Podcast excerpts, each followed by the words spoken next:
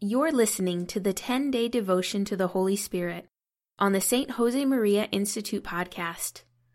The prayers and reflections for this devotion are taken from the Handbook of Prayers, published by Midwest Theological Forum. This long standing custom of the Church in preparation for Pentecost is an opportunity to ask the Holy Spirit to strengthen our hearts and make firm resolutions for our interior lives.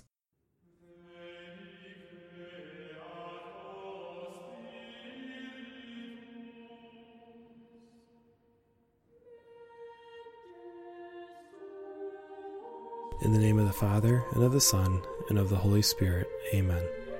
Come, Holy Spirit, enlighten my understanding, in order that I may know your commands. Strengthen my heart against the snares of the enemy, and kindle my will. I have heard your voice, and I do not want to harden my heart and resist, saying, Later, tomorrow. Right now, lest there be no tomorrow for me.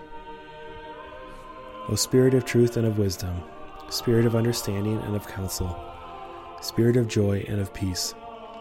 I want what you want, because you want it, as you want it, when you want it. Day 7 from the homily The Great Unknown by St. Josemaria Escriva.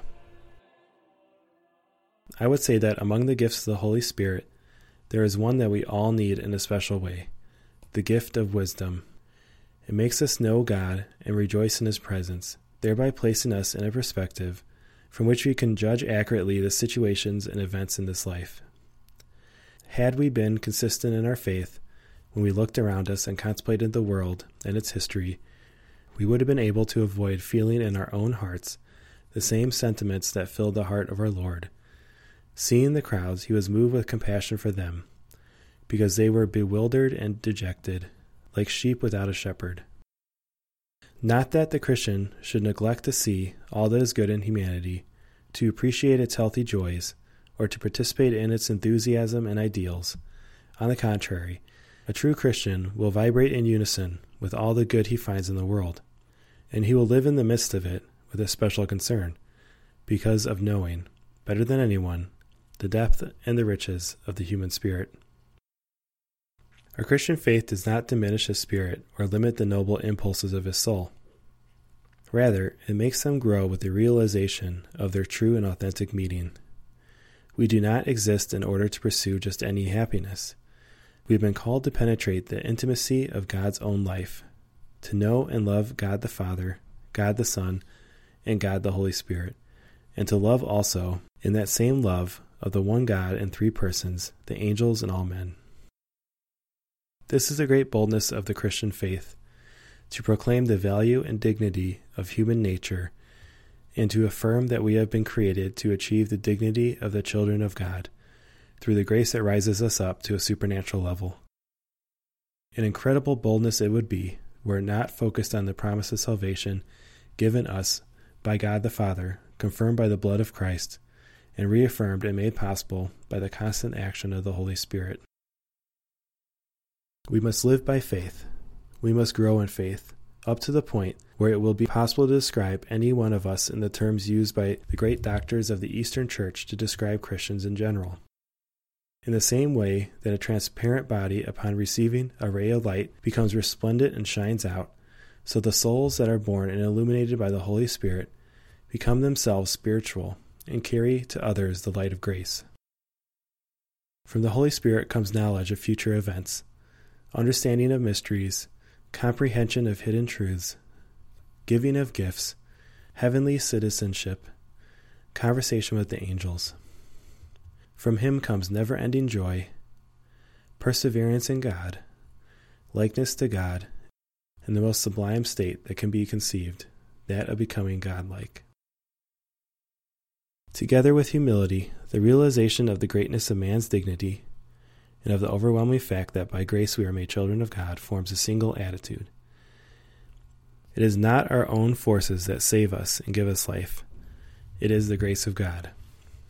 This is a truth which can never be forgotten.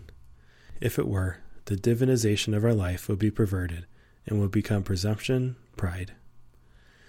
And this would lead, sooner or later, to a breakdown of spiritual life when the soul came face to face with its own weakness and wretchedness. And shall I dare to say, I am holy? asked St. Augustine. If I mean by holy that I bring holiness and that I need no one to make me holy, I would be a liar full of pride. Because if by holy I understand that one is made holy, as we read in Leviticus, you will be holy because I, God, am holy. Then the whole body of Christ, down to the last person living at the ends of the earth, may dare to say, together with its head and under him, I am holy. Love the third person of the Blessed Trinity. Listen in the intimacy of your being to the divine motions of encouragement or reproach you receive from Him.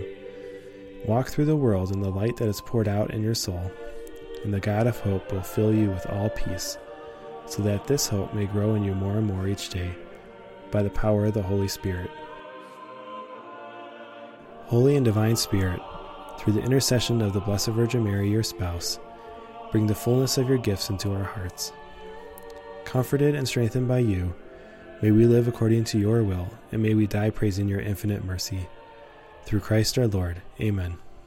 In the name of the Father, and of the Son, and of the Holy Spirit. Amen. Thank you for listening to the 10 day devotion to the Holy Spirit. For the full text of today's reflection and other spiritual resources, visit the St. Josemaria Institute at stjosemaria.org.